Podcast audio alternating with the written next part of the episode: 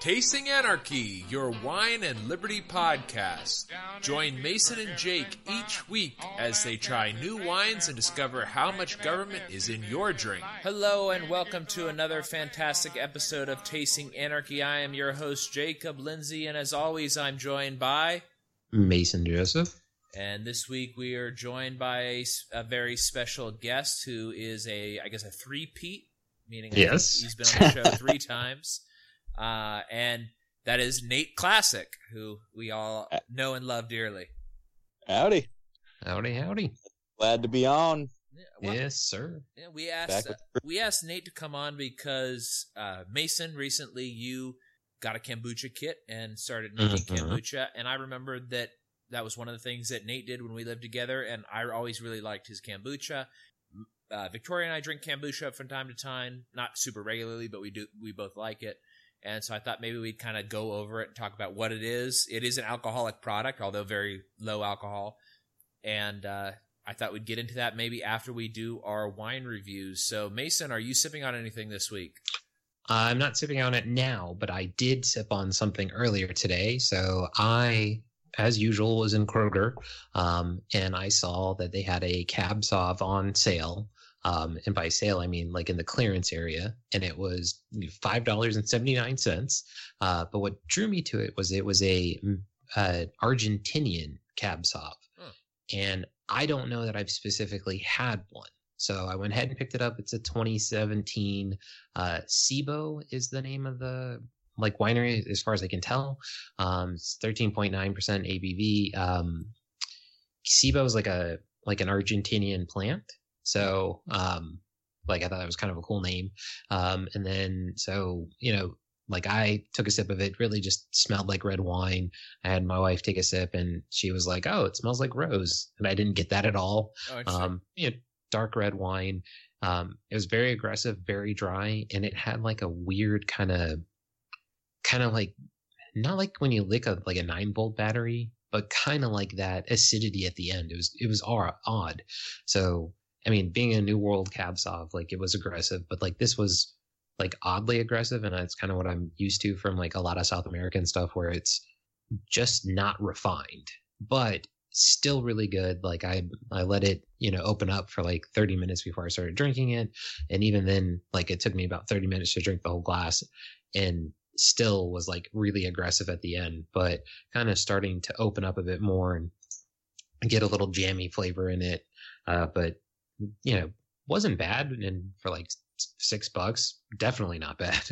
yeah. Okay. That sounds like that sounds not bad at all. Like, yeah. yeah and, and you and I like uh, picking up a, a discount and you know, I probably would have been drawn to it the same way as you were. I actually, I was at Kroger this morning and I almost bought a clearance wine, but I forgot that in Texas on Sundays you can't buy wine before like one o'clock or something like that.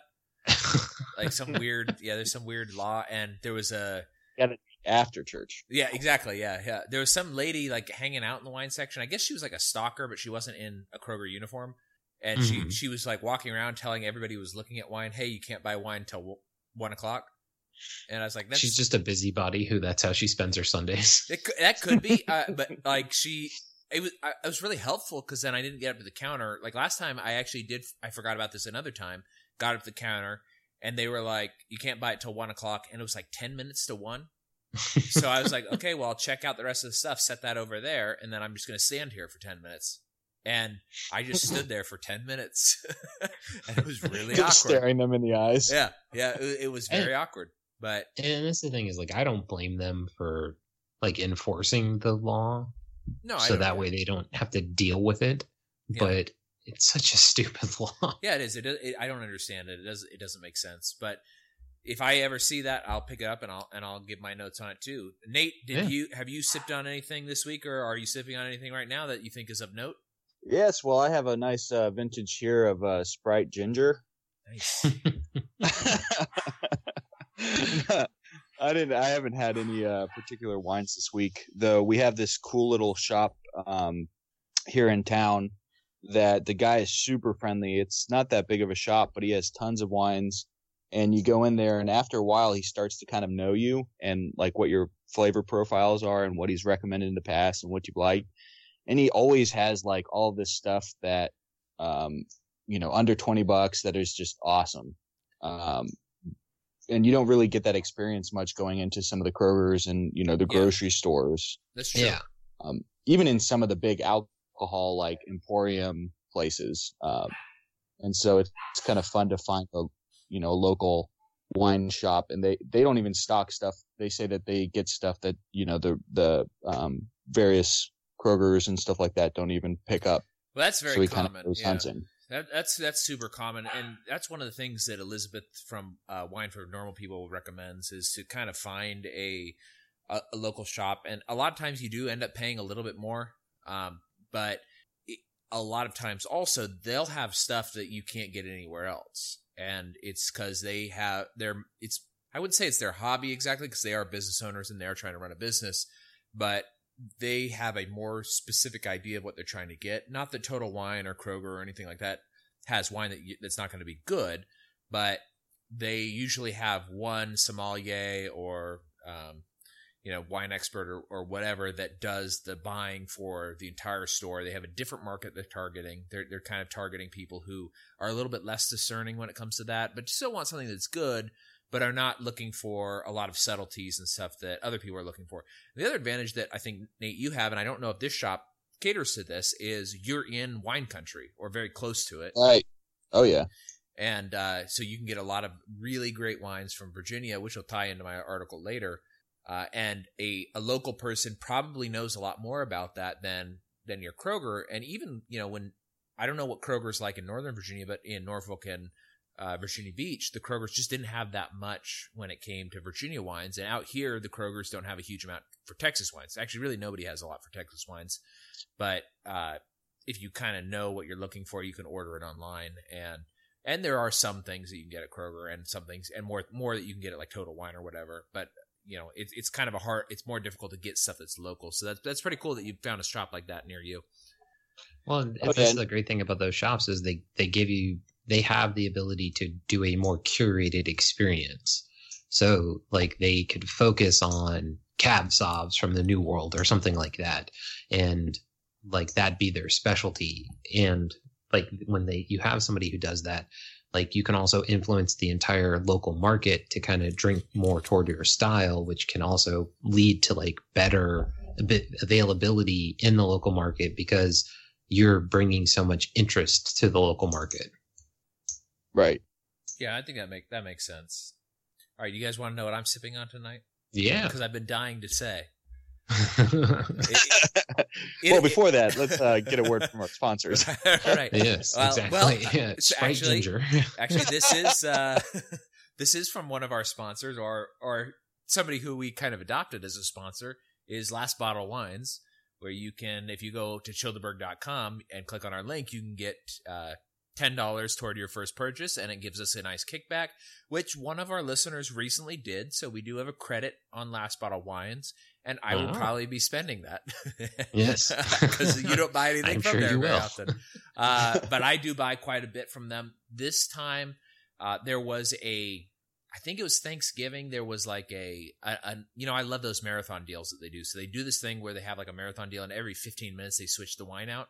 And it's usually deeply discounted. This particular wine, uh, I actually went ahead and did some looking up on it, uh, and it is on Last Bottle. I got it for fifteen dollars. Other places I did see it for around that price, but according to the internet, the average price is about thirty dollars. So it was about 50 percent off. Uh, this is an Austrian wine. This is a wine that Mason, you've probably seen the notes, so I'm not going to ask you to to guess it, but uh, it is. I'm going to try my best to say all of the words correctly. It is uh, Hiller Simone One Wine and Queen Gruner Veltliner 2017. Like I said, from Austria. It's 13% alcohol by volume. It is a white wine. And the reason I was ex- excited to tell everybody about this is because, well, it's a Gru- Gruner Veltliner. It's a little bit less common white. I also don't drink white very often, and when I do, it's usually a less common white. And that's going to be our wine grape of the day. So, I- Bum, bum, yeah, exactly. so I'll go ahead and give my review on this. Uh, I don't have a lot of experience with this. Mason, have we ever done a Gruner Veltliner? uh, it may have been in a blend of something that we had, um, but I never, I don't really drink a lot of white blends, so I don't think so. Okay. So typically, uh, Gruner Veltliner is not blended. So although we may have had one, uh, I don't recall having one. This is one of the German, Austrian, kind of Central European whites. Um, the more you know, a more common one is Riesling, but it, this is very different than Riesling. I would say that this is actually more like Sauvignon Blanc, uh, but it's different than that even. So it, it's very interesting. It's uh, a light kind of hay color. I would I would say probably closer to platinum than hay, but uh, really pleasant to look at. Uh, it's got uh, a nice aroma of of lemon and lime, uh, so kind of citrusy. And it, and one of the things that's very common with um, Sauvignon Blanc that I don't detect in this is more of like a like a grass or a hay flavor and smell. This doesn't have that. It's a lot cleaner, I would say. And Mhm. um, if somebody had given this to me and I was not looking at where it was from, I probably would have guessed that this was New World because it does taste a lot more tropical than what I usually associate in my head with European wines. It's the, the flavor, it does have a lot of that tartness that you would expect from lemon or lime, but I would say the overwhelming fruit flavor in this is peach. Huh. Uh, so really very good, but very tart as well. Uh, a lot of acidity, and there is a little bit of minerality to it, but not what I would expect from Europe. So, uh, but very refreshing. If if I get more bottles of this, this is something I'll probably save for summer because I could see myself drinking this next to my new pool and, uh, and keeping it on, on ice or something like that because it is a super refreshing drink. It's a on little- ice. Yeah, on ice. Yeah. Oh well, I was I was thinking ice in it. Oh, yeah. Oh, I oh. Well, I I, might have sinned. well, you know what? Carr is Carr Campett, who we were talking about earlier, is going to live very close to me, and he puts ice in his wine, which is for a lot of people sacrilege, but to each his own. We are anarchists here, and uh, so you know, if I offered him some of this, maybe he would do that. But he's perfectly happy with box wine, so I'll just save the box wine for him. Although there you go. my my introduction to wine was through you, Nate, and it was box wine. So Oh yeah, and then it progressed to blueberry wine. that's right. that's right. just stalled out there for a while. yeah yeah it did um but yeah so this is i i recommend it it's uh like again i said it was it's hiller simone uh i don't know if it's hiller simone 1 or hiller simone i but i i don't know that in austrian i means anything but uh Hmm. so it's wine and queen it says on it it says simone i or simone 1 wine and queen It's just like a it's just like a space to break it, and we're reading it as a letter. That- yeah that's that's yeah that could be that could be i, I don't know one of the other things that attracted to me this or it wasn't that it attracted me exactly but it did catch my eye because this is during a marathon. These go through very quickly. And so usually i'm watching them on one of my monitors at work like in the corner with like a Mhm. script set up to to refresh the screen quickly. It says hiller h-i-l-l-e-r i thought when i saw it it said hitler. And i was like that is a really unfortunate name for a wine. But then i like i i went and looked again and i was like oh hiller. And then I saw it was from Austria, and I was like, you'd think that they would maybe not use this name because it's a little too close. Yeah. Well, I'll be honest. When I was looking at the notes, I enti- read Austria as Australia. Oh, So, like, when you were like, it's an Austrian wine, I was like, he tricked me. Like, Yeah. I did. I I eventually that up. figured out that, yes, it's really just, it's really like an Austrian wine. Like, that's he's talking about. So I was so confused. Well, This I wine, was just like, I don't get it. this wine was very interesting. I don't know if it's typical, but I am I'm very interested in getting more of this to see what it's like. But I kind of want to give the history of this because that's one of the things we're trying to do lately is give the history of the grape and give a kind of an explanation for people. Uh, we don't typically do whites, even though Mason, you tend to like whites more than reds. Although lately you've been, Mhm. you've been drinking a lot of reds. It's just the what I've gotten. Like my parents for my birthday got me two 15 wine Groupons. Okay. So I have no idea. Like I haven't really dug into what the Groupon entails. So I have a feeling I'm going to have like a smorgasbord of different colors soon. Okay, that'll be interesting. Well, this is I don't do whites very often. Uh, Elizabeth, so I'm as everybody knows, I listen to Wine for Normal People quite a bit. and Elizabeth is the host of that show. I am also a higher level contributing member to that show.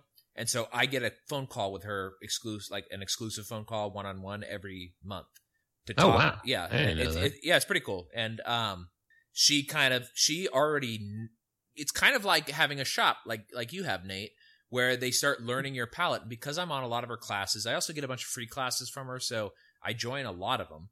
And, uh, she started to learn kind of my palette and how it's Mhm. expanding. And she's kind of been throwing challenges at me lately. And, uh, like, you know, a couple, a couple of months ago, I had that Txakolina Mhm. uh, which was super good and really interesting. It was a white wine as well, but totally different than any other white wine I've ever had. That was kind of a challenge from her, and uh, and she that was part of a class, but she had messaged me exclusively and was like, "Hey, get this one because I think you'll think it's interesting, and Mhm. I don't want you to try a bad txakolina and then uh, sort of rule that out." And Yeah.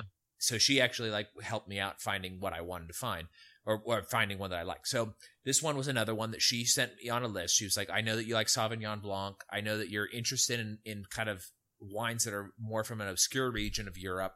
And although Austria is part of the wine world, they do produce quite a bit of wine. Uh, this is sort of outside of the radar of, of most Americans and uh, they they are starting to plant plant this like up in the Finger Lakes region and stuff like that. But for the most part, we don't grow it here, and it's a little bit it's a little bit more rare. So I'll give a little bit of the history of it. So typically, Gruner Veltliner is um, a dry wine. It is a white grape. Uh, it's mostly found in Austria, but it's also grown in Czech Republic, Slovakia, and Hungary.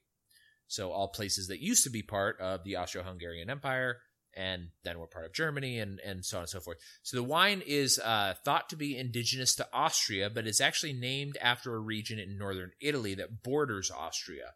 So whether whoever started naming it, I don't know if they named it for a part of Austria at the time because you know the borders do change in that area, and that part was part of one of the many empires that included Austria over the time. But that's what it's named after is a is a particular region. Now, Gruner Veltliner is a cross between Sauvignon Blanc and then up until recently, uh, an obscure grape that they didn't really know. But then, this is the most interesting part, I think, of this story. In 2000, uh, they somebody was like clearing some land. They found a grapevine, one grapevine that they found out was the parent, the other parent to Gruner Veltliner. Hmm. They didn't know what it was though until 2005 when somebody tried to tear it out, and they were like, you know what? Hang on a second, let's go get this uh, genetically sequenced.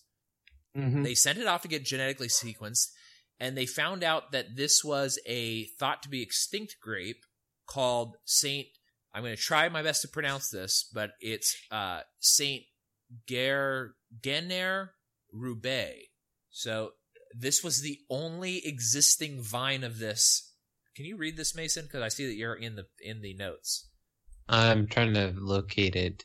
I, hi- I highlighted it. I uh, don't know if you can see my highlight. Journer Ruby Roubaix. Like it's George with N E R at the end and R E B E. Okay. So. Roubaix Yeah. Okay. So the way I would pronounce it. Yeah, and I guess I guess it's named after a a, a town sort of nearby. Uh, so like I said, they they they found it in 2000, but it was it was an, an overgrown part of this pasture of a farm, and uh, it hadn't been cultivated since the 1800s as as a vineyard. And um, so like local experts, they took a look at it, they couldn't identify it, and then five they left it alone. They just kind of left it out there, and it was fine. And they were going to tear it out, and so five years later, they sent off samples to some college somewhere to get sequenced, and they discovered that it was this long lost grape. And uh, then in 2011, uh, it was vandalized. Somebody, unknown assailants, came by and they cut it up, but Huh. it survived.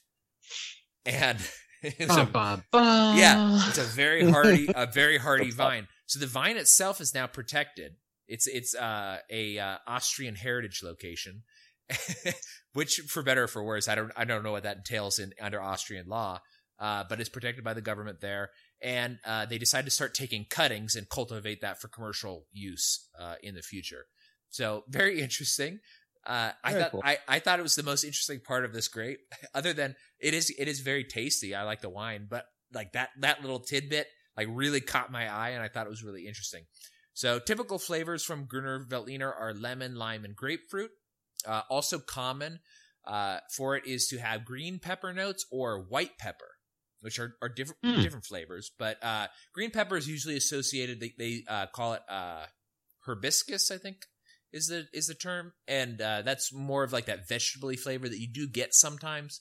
White pepper is different. White pepper is more of that kind of pepperiness that you get from uh, Carmenere from Chile. They they tend to have that where it's it's more of like it does it tastes like pepper, like for uh, but sweeter. So a white pepper is kind of a little bit more mild and sweet. Um, Mhm. So very interesting. I don't detect that on this wine, but that doesn't mean that it that this is a typical wine. Now in the New World, it, you do get the things that are more common with the New World, which is lemon and lime turn into peach and pineapple and um, mango and those kind of more tropical fruits. That's what that's what you tend to get in the New World. It's it's just a different flavor profile. Um, so that was my notes on that, and then uh, Yeah. okay, this is actually another interesting thing that I sort of detected on this when I first tasted it, but now that I've been drinking the entire bottle, uh, I don't detect it as much. And that is that there is a texture that is very um, prevalent in Gruner Veltliner, and that is a an acidity that they that packs a punch and that they equate to pop rocks. Hmm. I didn't quite get pop rocks from it, but it is a very sharp acidity. Well, So- speaking of pop rocks, that's kind of what I got at the end. Like that's actually a really good description of the end of the wine that I had. Like the back end kind of had like a pop to it. You know, that's the Okay. a, a good way to describe it. Oh, that's interesting. Okay, so that's that's something maybe we can kind of add to our flavor repertoire because actually, when they were describing that, I was like, oh, that's sort of what Txakolina is like. Although Txakolina is also slightly, slightly carbonated. Mhm. Yeah, I was going to say, is that kind of like the hab- uh, effervescence? Yeah, well, this is not. This is a flat wine or a still wine, as they say. But now, Txakolina is not a still wine. It is. It is slightly carbonated. But Hmm. um, but this the acidity in both Txakolina and this is kind of what gives it that sort of additional punch. And then I think because Txakolina is probably lower or is it higher on the pH? I don't remember how pH works, but higher or lower, it's it's less acidic, and so I think that carbonation kind of adds a little bit of punch to it. Makes sense. Yeah. So I actually thought that like this is a good wine. I thought that the information about this grape was super interesting, and uh, I'm I'm interested to try some more. It's I looked up at our local Total Wine. They had one other one, so I'll probably end up getting that at some point. Now, granted, I'm moving soon, and I already have more wine bottles than I want to to move, and so I probably won't be buying anything else new. Plus, I kind of want to check out the the Total Wine that's like down the street from our new house and see if they have Mhm. other stuff. But if they have a uh, Gruner Veltliner, I might pick it up and check it out. Also, I think Elizabeth is doing a white wines of Central Europe class at some point, or maybe it's that's not the title of it, but I think it's going to include Austrian wine and Mhm. German wine. So you might so uh, if that is the case, go ahead and check her classes out. I'll probably be participating in some of those, and if you are fans of this show, you'll see me in that class. And now, granted, I won't be talking because you know Elizabeth's giving tons of information. She's way smarter than I am when it comes to wine. Uh, and but I will be there, and we can talk about it online or uh, you know, I guess through Skype or whatever. I guess that's still online, but uh, I'm not going to give out my phone number. But Yeah. we can't Well, talk the- about it online. The uh, Total Wine in Norfolk has a boatload Really? of Gruner Veltliners. Oh, you should try some out if if, if any of it's uh, a good price for you, or although you've got the Groupon, so you may not want to do that anytime soon. Yeah, well, you know, it's like I gotta pay the shipping on the Groupon. like, That's true. That's what I love of like my parents did this last year on accident. Like they weren't trying to like specifically make me pay for the Groupon, like pay the shipping on the Groupon. They thought it was included, and like they made a joke. Oh, this time, like you know, hopefully it won't happen again. But it's like thirty four dollars shipping for both of them. like, Happy birthday! You have to spend money in order to Yeah. get your present. well, and that's the thing is like if I tell my parents, they'll they'll more more than cover it. But like I think with the last one, the shipping was like the same amount, but for like so it's like 34 per one so you know 70 bucks which isn't bad for 30 bottles of wine No, no, Um, not at all. but like i think the last one the shipping was nearly like 70 dollars on its own Goodness. because it like it just shipped weird it was funny but like i i enjoyed the last one a lot so like i'm not bothered by it at all but that it just kind of made me laugh. I was like, oh, it happened again. oh yeah, I, I mean I get it. It's kind of a weird. It's it's weird to buy. It's weird to buy that type of thing for people. Yeah, Groupon's one of those things where it's like, it's Groupon could be so much better set up than it is. Um, but like I don't think like I don't think it was hidden. I just don't think my parents were paying attention, which is fine. Like it's not like it's not like I'm mad about it or anything. It's just it made me laugh that it it's like haha, double this time. Yeah. so next year they'll get me three and then I'll have to pay Yeah. all three. And they'll have bought it and it'll have specifically said shipping included or something. So it just made me laugh. Yeah. Like the idea of it. Actually, you know, speaking of gifts from your parents, uh, Mhm. my you know my parents they don't drink, and Mhm. but they've both gone out of their way while they're in California to like try to get wine industry connections for me, which I think is really nice of them. And I, I'm actually really appreciative. And my uncle Paul is actually also, uh, actually, if, if you, if Mason, we can, if you can ever go out to LA with me, my uncle Paul plays regularly at a, a winery, which is a pretty big winery. Mhm. I, I don't know if they're, I don't know if what they produce is good or bad, but it's in LA. It used to be a vineyard also, but they end up selling the vineyard and now it's high rises or something. But, uh, but the winery itself still is there and they own vineyards elsewhere. But we can get a behind this, like the behind the scenes tasting and tour. Uh, and they also own vineyards in Italy and like all sorts of stuff like that. And they apparently really like my Uncle Paul. So Nice. if we can ever Yeah. get out to LA, we got to do that. Sounds good. Yeah. And and my parents have got a couple lined up too uh, in actually up by where your wife's from, and uh, wineries, not vineyards, because that's also very very common everywhere. Which is one of those things that like until you and I started getting into this world, I didn't realize how many wineries existed that were not also attached to vineyards. Yeah, not like their own specific vineyard. Right. Yeah, like to me, I just didn't think there was that many spare grapes. Yeah, So- yeah, exactly. I didn't think so either. But you know, like uh, uh, Rowdy Boland, who I've had on the show and we've interviewed before, he's only a grower. Mhm. So he grows. He he does have a uh, a winemaker for hire that that he hires, and they make his wine. But uh, he doesn't have a winery. It's it's made from a, in a third party, and it and it kind of makes sense because the the machinery used to make wine is not unless you're making a huge amount of wine. It's not really economic for you to have all that machinery because it's very expensive and specialized. Yeah. So it kind of makes sense. Yeah, well, I mean, like John Davidanis, like he's a winery, like he's a winery, not a vineyard. Yeah, Like exactly. he yeah. specifically makes wine uh, off of purchased grapes. I got to reach out to him again because I I, Yeah. I I messaged him and he sent me like a one a one word response, which, made like I was like, oh, I hope he doesn't hate us, and I was like, you know what, he doesn't really strike me as like an internet person. So- Yeah. So maybe it was just it just seemed much more harsh than it actually is. Or maybe it's like he thought he sent like an actual message and just didn't, like, yeah, you know, had no no cause to follow up. Just didn't realize it. Now, speaking of a location that uh, that brews alcoholic beverages Yeah. um, that are, in this case, well, wine is also healthy, but uh, in a different way and in moderation, of course, uh, which is not not my area, you know. But moderation is not really my wheelhouse. But um, there was a kombucha facility in Ghent. I think it actually closed. I don't think they did a very good job. But, I um, think so too. yeah, but they used to make kombucha, and kombucha is something that I was actually introduced to by the same person that introduced me to wine, Nate, who's on the show tonight. And Mason, you've recently made kombucha, so I thought Mm. this would be a great episode for us to talk about it. Yeah. Do you two? I don't know if combined or separately, Nate. I, I'm going to defer to you as the expert, but I don't know if you feel comfortable being the expert or not. Um, what is kombucha and can you kind of explain the process of making it and if you know the health benefits i i pulled up like a infographic that has 18 benef- like benefits of kombucha but i don't know if these are bullshit or if they're real Well, a lot of the benefits I think are kind of similar to what you would get from apple cider vinegar. Um, just kind of like the vinegar bel- benefits and h- health things. Um, I think you also get some level of probiotic, I believe, because it's a active culture.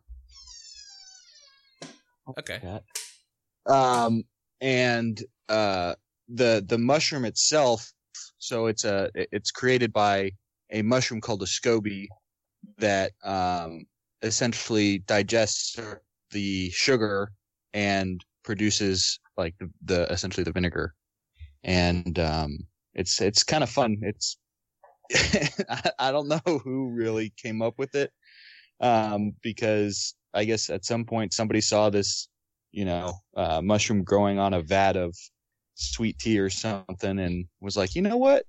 Let's see what this thing's, uh, you know. Well, I remember you you gave me my first try of it, and I was like, "This tastes like bad apple juice, but it's also Right. tastes pretty good." And and when I did research on it, like I found out that there was now this is the 18 health benefits that are on this infographic, but there there are there are health benefits that are like you know like you said, apple cider vinegar is a, a good example of that. But it's stuff that you usually get from fermented drinks. But one of the benefits of kombucha is that the alcohol level is low. I think you know this is an anarchist show, so don't give me hate mail or anything about it. But government regulation is that kombucha has to be under 0.5 percent or 0.05 percent alcohol. Yeah. Um, Point, yeah, point five. or 0.5. Okay, 0.5. Well, So, so, the it's the alcohol content is generally less than 0.5. As such, it's not regulated. right, right. Um, and that's one of the reasons why when you're shipping other types of products, you just say that it's heritage kombucha, and that's that's allowed to be shipped. Um, so the 18 health benefits on this site, and these are things that actually Nate used to tell me a lot about.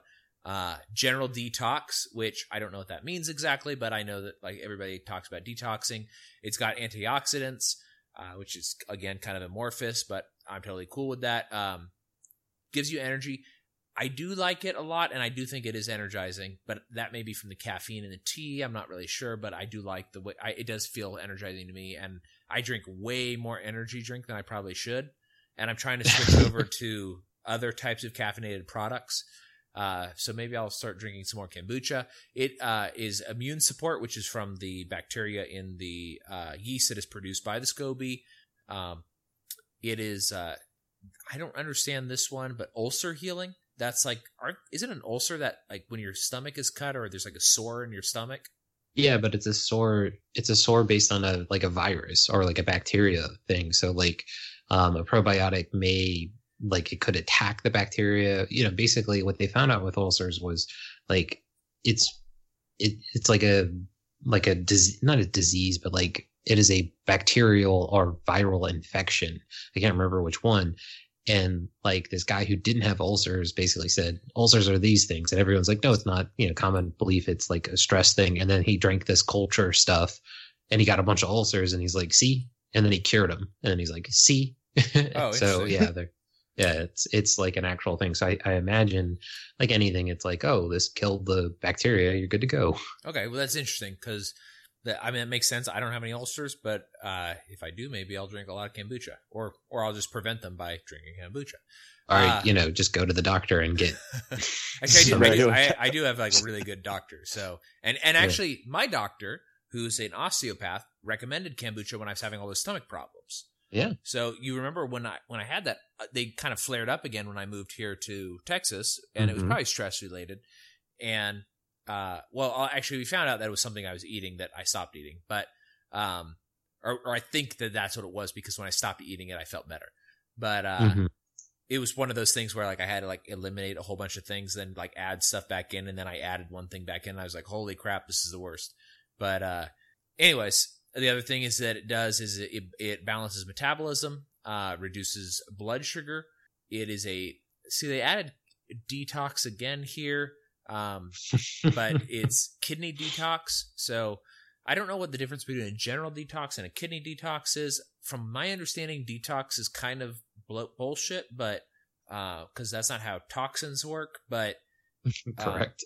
I, I don't know, and I'm not gonna like I'm not gonna badmouth it one way or the other. But that being ruled out, uh, good for blood vessels. I've also heard that. I don't know if that's true, but I've heard that.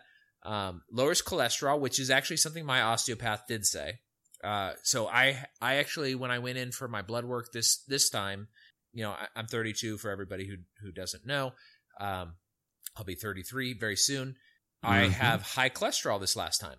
Oh, Yeah, uh, and now that makes sense because I pretty much only eat meat, and uh, and lots of fatty meat.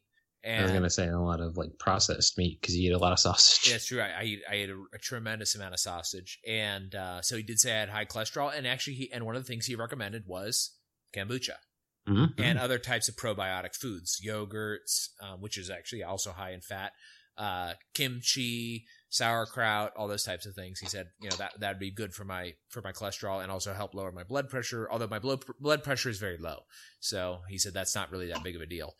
Uh, Mhm. But the next item on the list is lowers blood pressure. Uh, good source of iron, liver detox, so another detox. Um, good for nerves, may help asthma, good for joints, lowers the rates of cancer, and antibacterial. So if those if those are true, it sounds like a very good thing to drink.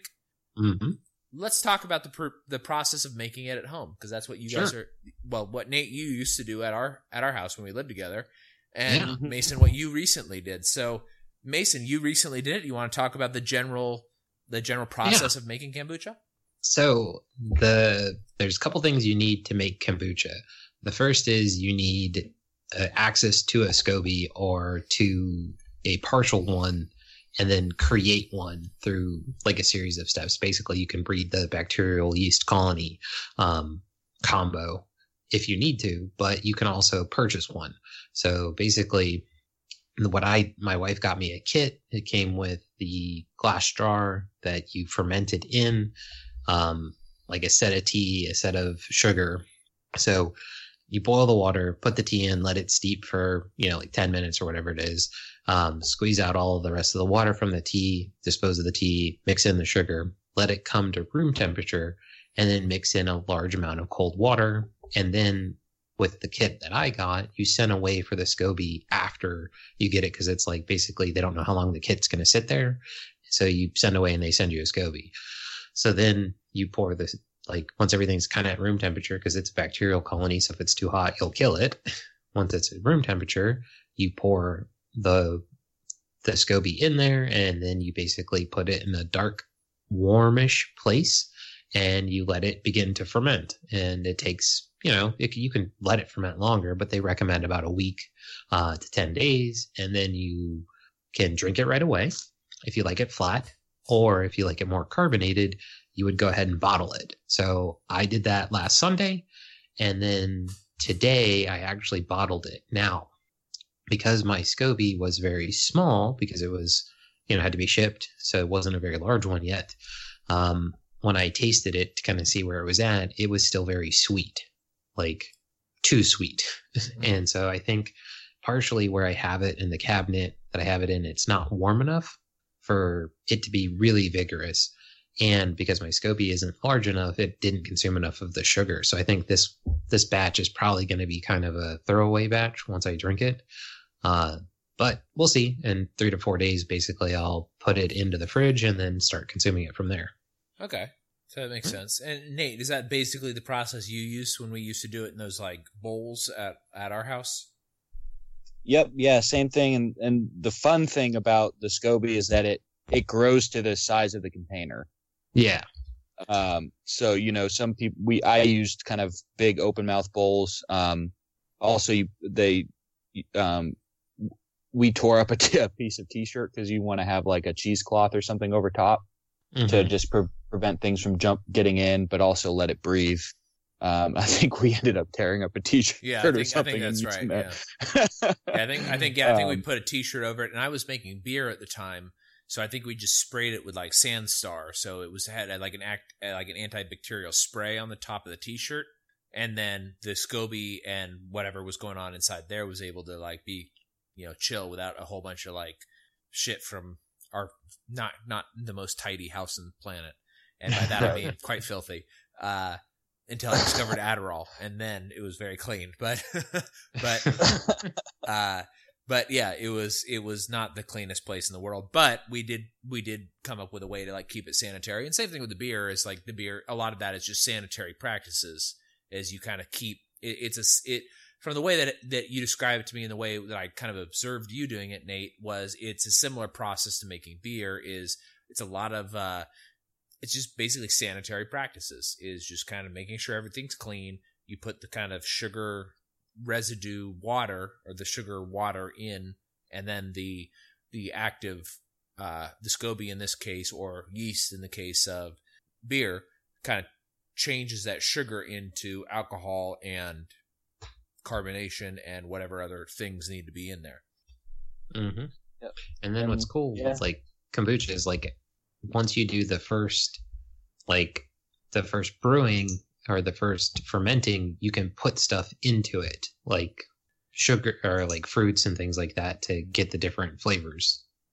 Yeah, that's one thing that I never uh, explored. That is, if I was doing kombucha again, I, I really wanted to kind of research into that because that's how people, you know, in the stores and things they have like the guava or the ginger and all that stuff. I always wondered, you know, the the whole process of that.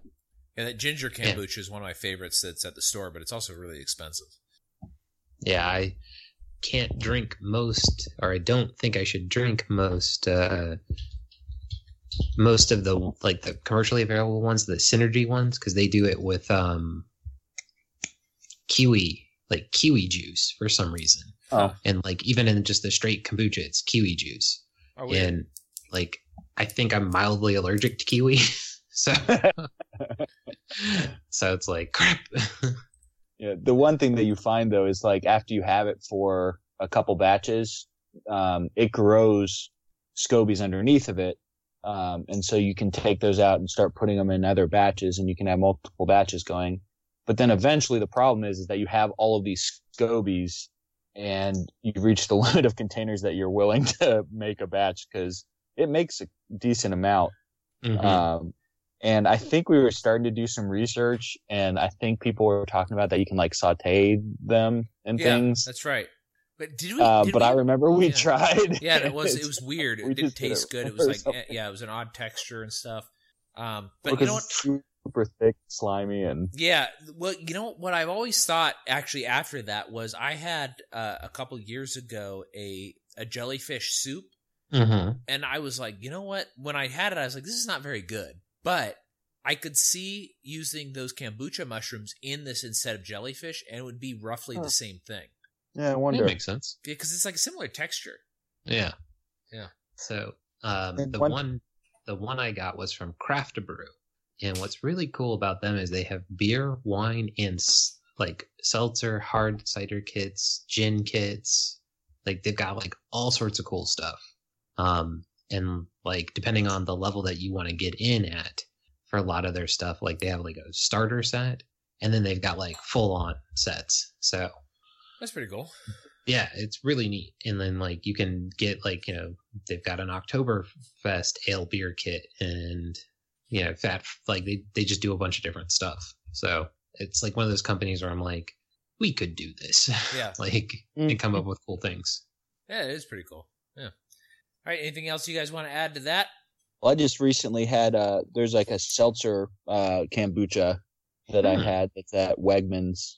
Uh, it's like a Wegmans brand, which is a, a grocery store up here. We have a Wegmans in Virginia Beach now. Yeah. Um. So they, yeah, I I just found them and I had them like a week or so ago. It was pretty good. They had one with turmeric. Um. I tend to like ones with some weird flavors as long as the health benefits are really good. Um. Yeah. But it it tasted pretty pretty good. I I want to say that one of them had mint or something in it that was yummy. That sounds Uh-huh. good. It does sound So, good. but speaking of it, Jacob, one of the things that I thought that you would like, and one of the things because when you get a house, you'll have a lot more room for things like this. Yeah.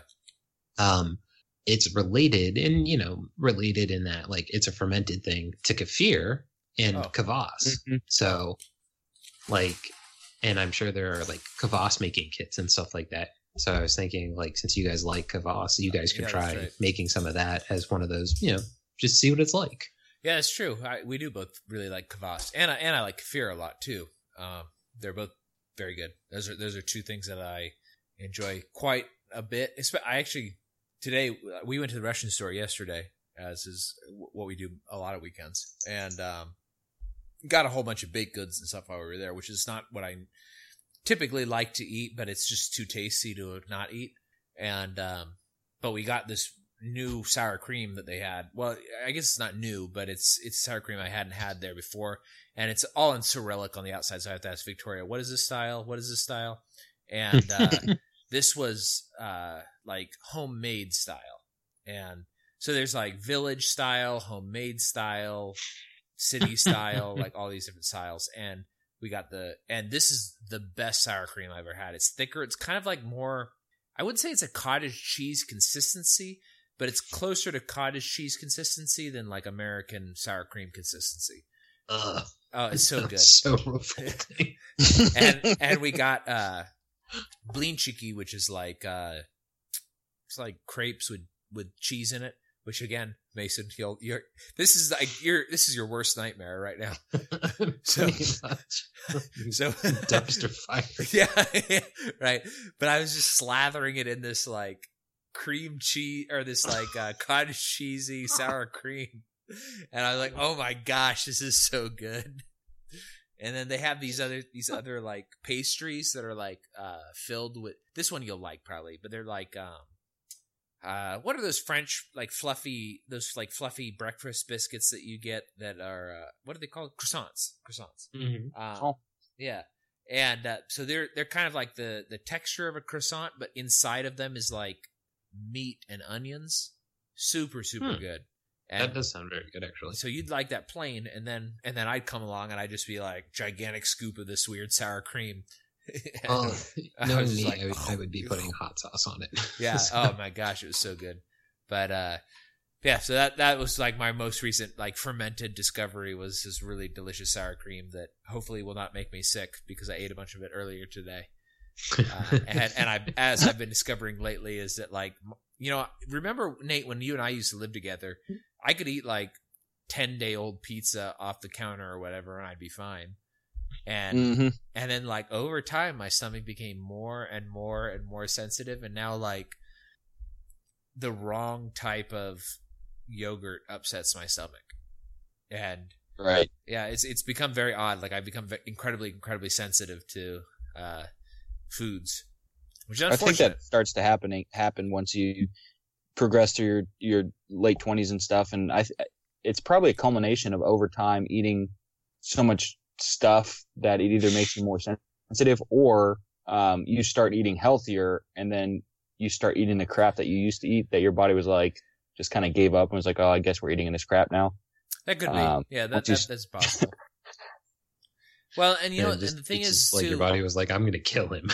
yeah He's got to stop doing this. now now i did i did start a lot of my stomach sensitivity stuff in in uh virginia but it was for other reasons it was all stress related stuff and uh and then when i moved here my diet became pr- pretty consistent because i get fed at work and it's Mhm. and it's the same cook he cooks basically the same stuff every week and it's uh and there's a couple of items that he makes that i can't eat because they're too spicy but uh, for the most part, it's it's just I eat the exact same thing every week. Like this week, my my favorite thing that he made this week was, uh, and this is another. It's a weird thing. I probably would have never eaten this before, but he made meatballs. But the meatballs were vegetable based meatballs. They were they had no meat in them, Mm-hmm. so it was So made out of like balls. uh, yeah yeah they weren't meatballs. They were like protein balls from pea protein or something, and they weren't Hmm. they weren't soy because apparently actually and I had this problem too. He made these chicken nuggets out of soy, so they were like faux chicken nuggets, and like it Mhm. tore me up. And so I, I told him I was like I can't eat these. You got like I was like it's fine if you make them, but just let me know that it's that type of soy stuff. And he, and actually he said he's like it, it messed up his stomach too. He's not going to make them anymore. But then he made these like pea protein meatballs. These things are so freaking good. I've never had a fake meat that I liked as much as I like these these fake meatballs. But it was they were Mongolian, so it had Hmm. like this Mongolian sauce on them, hmm and I and then he made like this cauliflower with it that was like turmeric cauliflower. Mm-hmm. Oh my gosh, super good. that So sounds pretty good. yeah, yeah, he's a good cook, and he, he he makes a lot of the same stuff over and over again. And so he usually has like the same key ingredients. He just tries to mix them a little bit differently. And uh but yeah, so I think maybe that might have contributed to my like sensitivity because now like every day I eat his lunch, and his lunch is almost ninety percent of the time fine for me. And then I go and I'm like I'm going to eat 10 pizzas or something like that. And then it ends up like upsetting my stomach. And then I'm not, and then I don't feel good. So, which is like, then you drink kombucha. yeah, yeah, exactly. Then- then- or, or, I, or I drink a whole bunch of kefir and like decide that I just want to eat the sour cream because we have nothing to put it on, but like I still like it. So I just eat it plain.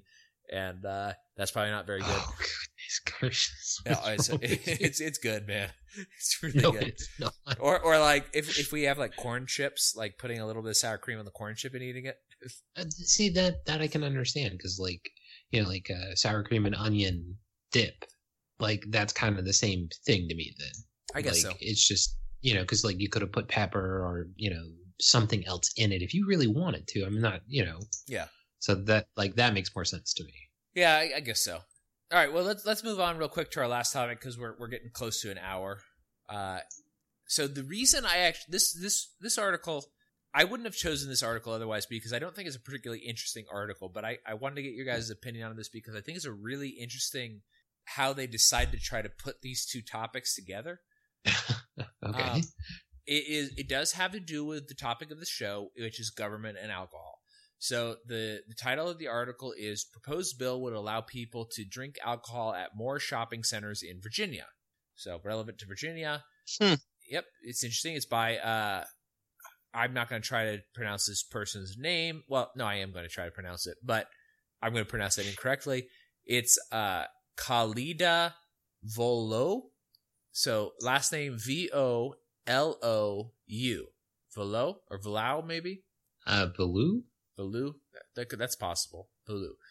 So the general the general summary of this article is uh, a new bill a new bill was introduced to the Virginia Assembly, which would expand the open container laws, uh, which right now are fairly restrictive. Um, you are apparently allowed to have out uh, open containers in outdoor malls, but the outdoor malls have to fit certain criteria.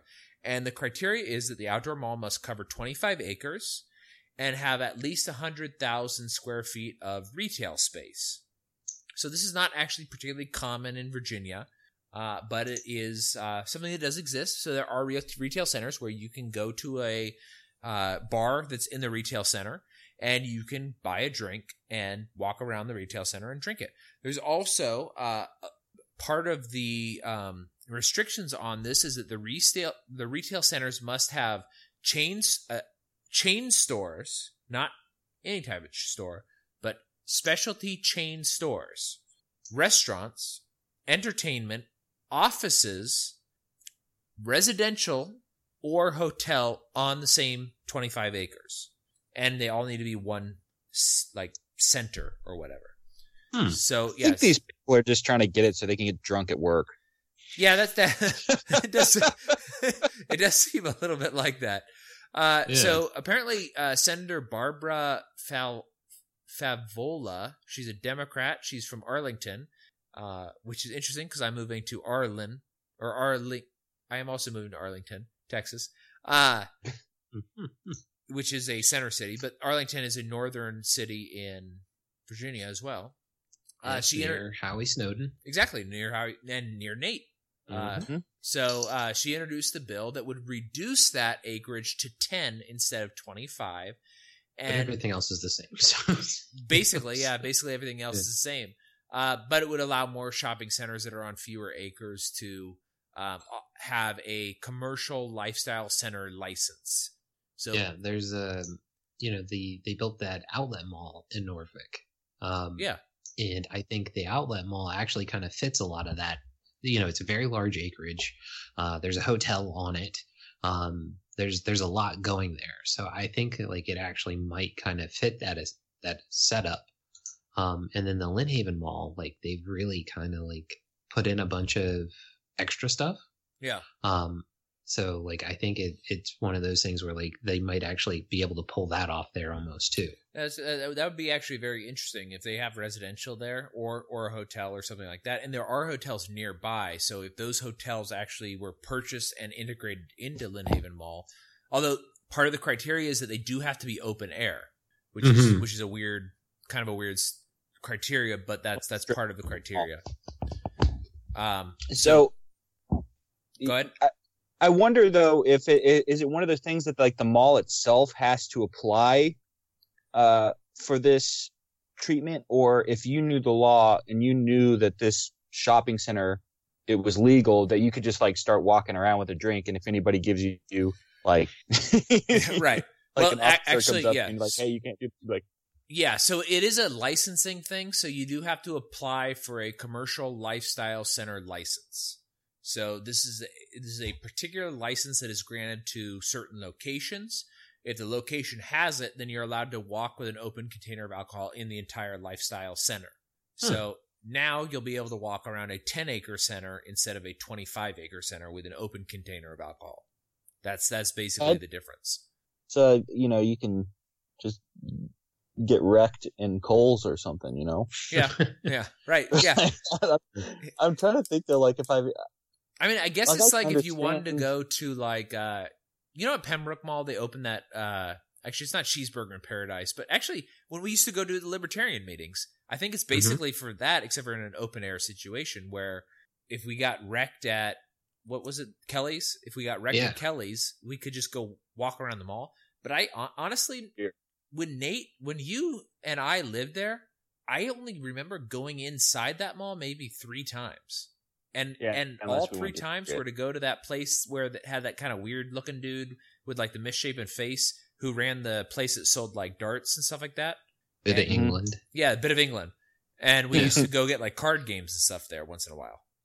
Yeah, but I, I- I'm I'm trying to figure out because like I understand um, places that like restaurants that let you like drink outside and you can kind of like within 20 feet or whatever of like even the outside garden or whatever they let you have beer. Um, but I just I can't really think of any time that I'd like go grab a beer at the local pub and then like want to walk to Kohl's or um Yeah. I ca- honestly I can't either. but Well, let me give you guys an example of Okay. where like this makes sense, but not here in Virginia. So the first like strip mall was apparently like created in Raleigh, North Carolina, and it's uh, Cary Town. It's uh, it was like right off the street where my first um, it was like right around the corner from where my first dorm was, but it was a massive spread out shopping center. But it would have been really cool to be able to walk around in there and like if you think about like farmers markets and sort of things like that where you could Mhm. go in and have a drink at like you know say like home brewing kombucha you know those sort of things. Like but like this um this um shopping center was like massive and it was very high end so like having eateries where you could walk around and walk with a drink and things like that like would actually Wait, kind of work out in this- my opinion and i think it's also kind of for like sporting events was that in Durham? where you uh no it's in raleigh oh, okay. There was something very similar to that when on one of the first well yeah business it, it, meetings. it- I like i said it old company. started in north carolina Okay, so like it was alright. a big thing around the corner basically Okay. Yeah, I like we went to we went to something like that on like when I worked at the company that you currently work at. Uh, Mhm. One of my first business meetings was down to Durham, and we went to a thing like that. And I remember thinking it was really cool. Yeah. It, and it was and it had like it was like one of those places where it's like the bottom floor was retail, the upper floor was apartments, and I was like, this is really kind of neat. Yeah, and this thing is like surrounded by houses, and Yeah. there's like a hotel over there. I mean, it's and there's like a Harris Teeter like on one end of the shopping center. Yeah, I think I think this is very very similar to that that shopping center that I went to. So in in that case, I do kind of see that working, and, and apparently maybe that is something that's more common up near uh, Arlington, uh, and it would make sense that it that it was more common up there because you do have like a lot more of uh, the metropolitan feel in the DC area than you do down in Virginia Beach or Norfolk. Mm-hmm. guess like flea markets or farmers markets and stuff. Yeah, I can definitely see it like maybe with for festivals, like just to help support festivals. Yeah, yeah, like maybe Well- if you if you had the twenty five acres and maybe you had a couple of acres dedicated to a festival. Well, if if you remember, like also like a lot of these places, like a lot of these cities are trying to create like basically walking only zones, Yeah, and I think that might be kind of kind of part of the idea is like, and like I'm not saying that this is like because the government's trying to arrange these centers as opposed to business. It's kind of what we as libertarian, like Jacob, like you and I specifically have talked about this, like the idea that cars only exist because the government pushed heavily at a certain point. yeah. So we always kind of imagine more like a vertical city Right. or like a very not spread out city because it's like you all kind of live in this area because like getting somewhere else is actually troublesome in Right. a more libertarian society where you there's just no real way to go somewhere else because you got to go through all this private land you know yes there's trains but you wouldn't just be like i'm getting in my car and i'm gonna go drive Yeah, 400 miles today Yeah, So, well, yeah, it would cost. It would cost it. It would be. I mean, and it may be that way depending on what people want to pay, or Mhm. you know, because it could also be that like road construction prices decrease dramatically. Because Yeah. I mean, you know, the United States is mostly empty, so maybe they could could, but but yeah, I think in my like in my imagination is most people would live a lot more densely. Um, you know, that may not be the case, but it does seem to be the case leading up to the interstate highway system. yeah so like, that. i think like you would see a lot of people kind of creating zones like this Yeah. you can go get your shopping you can buy your drink and kind of like amble about you know that's kind of the idea the way i see it like Yeah. it, it makes sense to me like not a practical way because i think it's just the cities trying to like make these development zones to push tax credits to their friends and you know i think that's probably what if you looked into like her background she's probably got somebody who's got a site that's too small in her district or something like Yeah. that and That's- know they're yeah, trying to push that and then extend credits or whatever Yeah. Well, that, that's probably the case. Now, let, let me get, tell you why this article, because the, the topic actually became much more interesting now that I was talking it with you guys than I thought it would be. Uh, let me share to you what I thought was the most interesting thing about this article, because I'm going to read to you the headline one more time. Mhm. Proposed bill would allow people to drink alcohol at more shopping centers in Virginia. Subtitle If bill passes, you can sip and stroll at your favorite shopping center in Virginia. Cool. That's that's the that's the headline. One, two, three, four paragraphs in, and there are four, five, six, seven paragraphs in the article. This is the last three paragraphs of the article. The Virginia General Assembly is also looking to pass several bills, including legislation to create an alert program for missing children with autism. If passed, the bill would order Virginia State Police to develop policies and standards under which a new autism alert program would operate. The Virginia Assembly will convene their session on January 8th in Richmond to decide on several bills, including the proposal, the proposed new alcohol law change. Why is these Oh two? Ar- why are these two paragraphs about autism in this article? And I, when I was reading it, I was when I saw the headline, I was like, "This might be something we want to talk about." And then I was reading this article. I was like, "Okay, yeah, this is kind of interesting. This is kind of interesting." There's not a lot, not a huge amount of information. Maybe I do want to share it. There was actually a couple of article, other articles I had that I kind of was like, "Oh, these are more important." And then I got to these two paragraphs about autism, and I was like, "Well, this Mhm. sort of fits in with libertarianism because, you know, we're all autistic according to the rest of the world." But, uh, but why is this in this article? It doesn't make any sense. It was, it was Well, the I'm most. wondering is is that part of the bill? No, it's they're separate bills. Apparently, I, I I had to go look them up. I was trying to figure out what the connection was. It's not even proposed by the same lady. It's just they're just completely separate bills. They, I guess, the connection is that they're both going to be voted on. Now, the granted, it's it's past this time. We're actually a month past the time, so I don't know if they passed or failed. But apparently, they were both going to be voted on January eighth, and I I don't know why they put those two art- those two things together. It was just so bizarre to me. so Maybe i they- don't know They get more people to read the article or something, and then Maybe, I- but yeah. why, why wouldn't or you put that in the, ed. Why wouldn't you put that in the title? Well, it would be different if they were like, and this also, you know, is like one of the many bills, and another one is, you know, this, and another one is this, and another one is this. Like, you know, like say they had spent the last four paragraphs going over briefly a different bill in each paragraph. Yeah, yeah, You know, just kind of showing the breadth of stuff that the legislators work, the legislation, legislative team is working on, or something like that. You know, that would make more sense.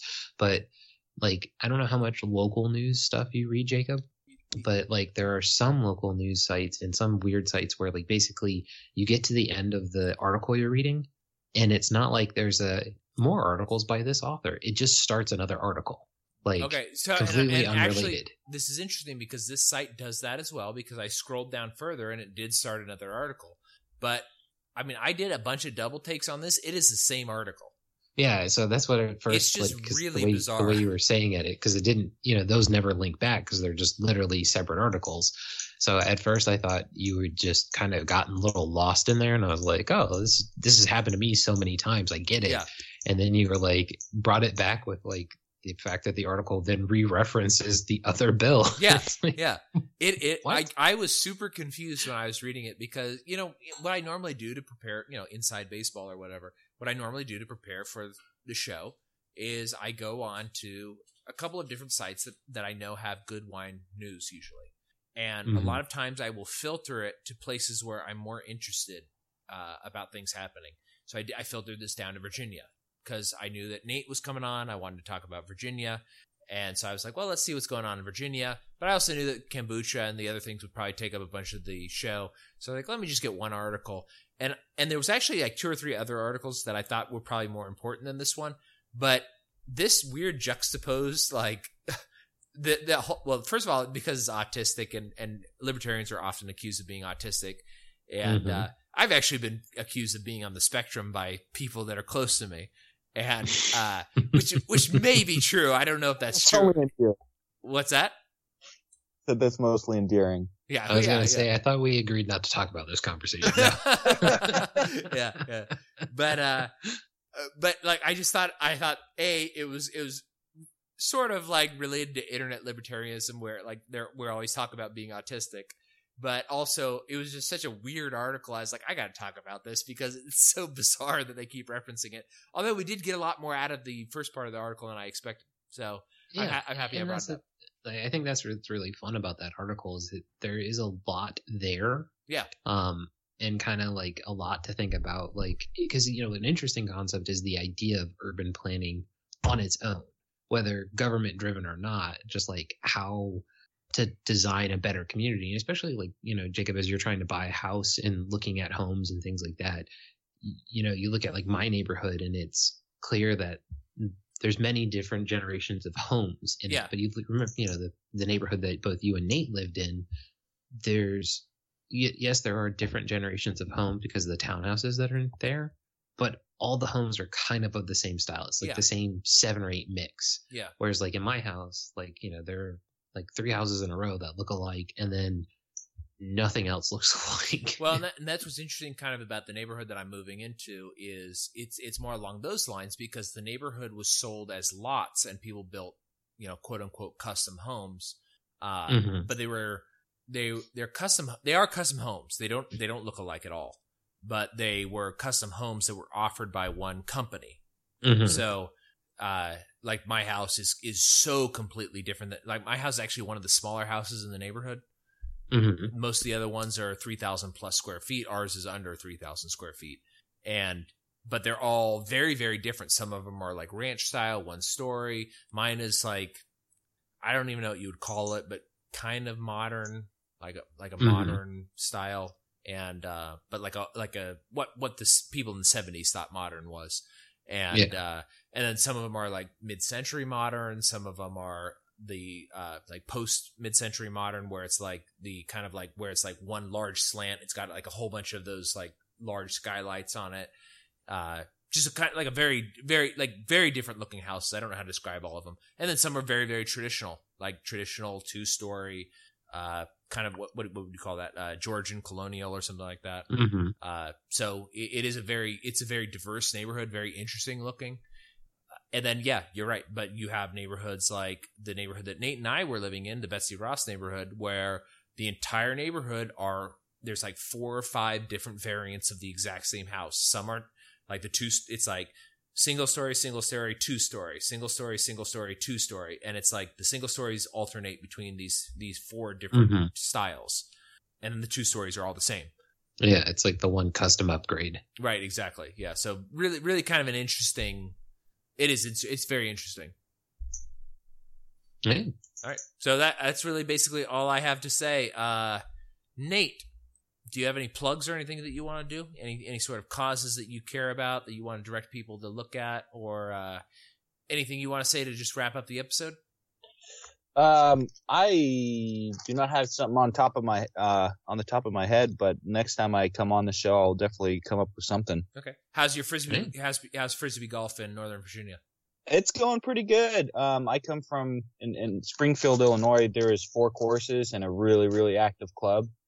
Um, and he, out here, most of the active clubs are up a little further north, but the courses are like really overcrowded and there's not as much space. Um, so I'm trying to get a club going out here, um, which is proving difficult in the winter.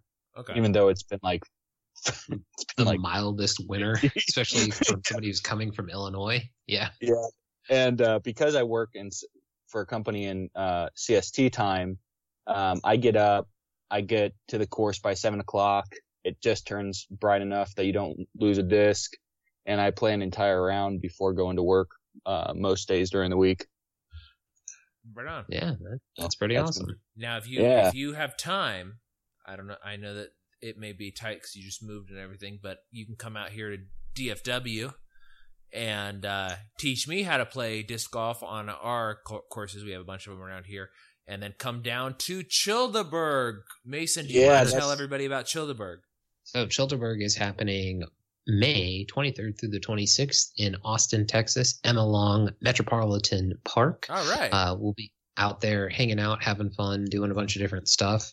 Uh, confirmed, or at least uh, confirmed until I buy the tickets. Um, my wife and daughter are going to be coming out, so Right that's going to be a lot of fun. So we'll see if I stay uh, the night on site. I'll probably pass out, you know, like some tent or something like that, and um, my wife and daughter will probably like kick back to like a hotel or something like that uh, earlier. But you know, I've got a three year old, so that's kind of what they do. yeah. Um, and that's perfectly fine. Uh, but we're going to have plenty of people out there. Nikki P's coming out. It's also happening during the time of the Libertarian National Convention. So there's going to be a bunch of, you know, national uh, libertarians out there uh, in the convention land. So if you're going out for the convention, come out and see us. Um, we're a little at what, like 55% booked. Um, Yeah, well, for, actually, right now we're campsites? Yeah, we're sixty-two percent booked for campsites at, Yeah. at this point. So we're booked for booking up for campsites. Yep. Um, so as a kind of a possibility, Jacob, uh, little Jacob and his boyfriend Toby might come out. oh, that'd be really. I told cool. him about it. And like when I was talking to him about it originally, I was telling him about it and they, you know, little Jacob, like he's a perfection. He's a completist. Yeah. Um, so he fell behind on the show and hasn't had a chance to catch up, but he thought about like jumping forward to where we are now to catch and then would back catch up at some other point. Oh, okay. Um, and so I was telling him about Childerberg and they were saying like that sounded really cool. And he's doesn't like to fly. So originally I was saying like, well, why don't you guys like come down and we'll, the three of us will fly out together or something like that. That'd be. Or really I'll drive up to Richmond where they live and I'll fly out of Richmond with you guys. And then my wife said she was going to go, was thinking about going. And then she asked my daughter and my daughter was like, I want to fly on an airplane. So Oh, that'd was her way of saying yes, she wanted to go.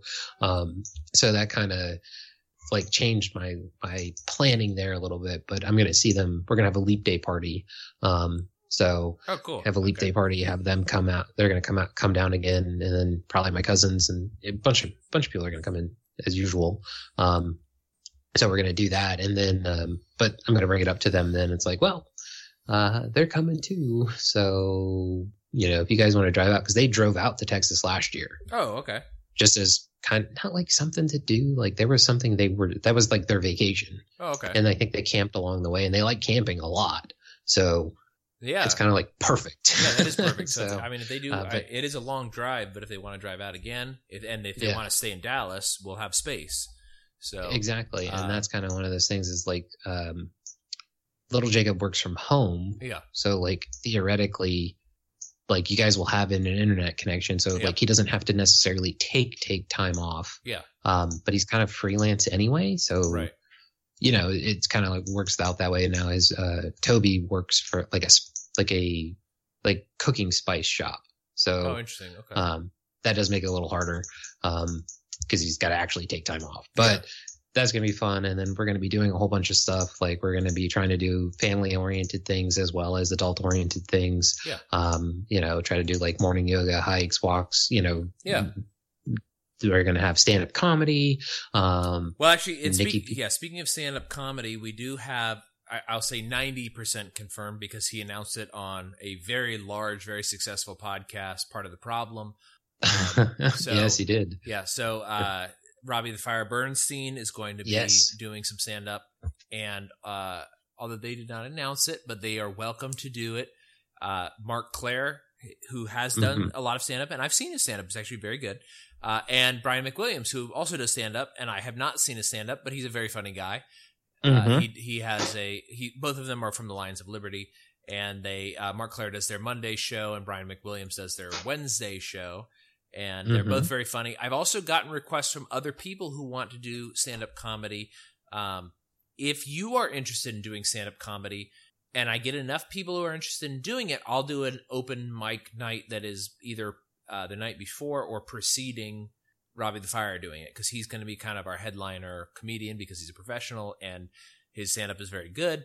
Uh, but if you are interested in trying out material or and you want to do some, now granted, I, I'm not going to put any restrictions on that. So if you have kids, be aware that there will be, and I, I'm pretty sure that Robbie's is not kid friendly. So if you do have kids, that may not be the best thing for you. But what you were about to get into, Mason, is a music night hmm who and uh, we've both been on his podcast, um, Mhm. and that is Nikki P.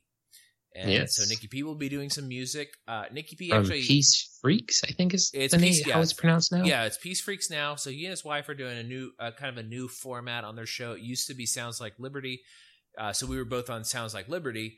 Peace Freaks is Mhm. now it's a little bit different. It's it's a similar format. It's still Nikki P and his wife uh, Lizzie, and uh, they kind of dive into a lot of the same topics, but it's a little more flexible, I think, than Sounds Like Liberty, and that gives them a little bit Mhm. more leeway to talk about other things.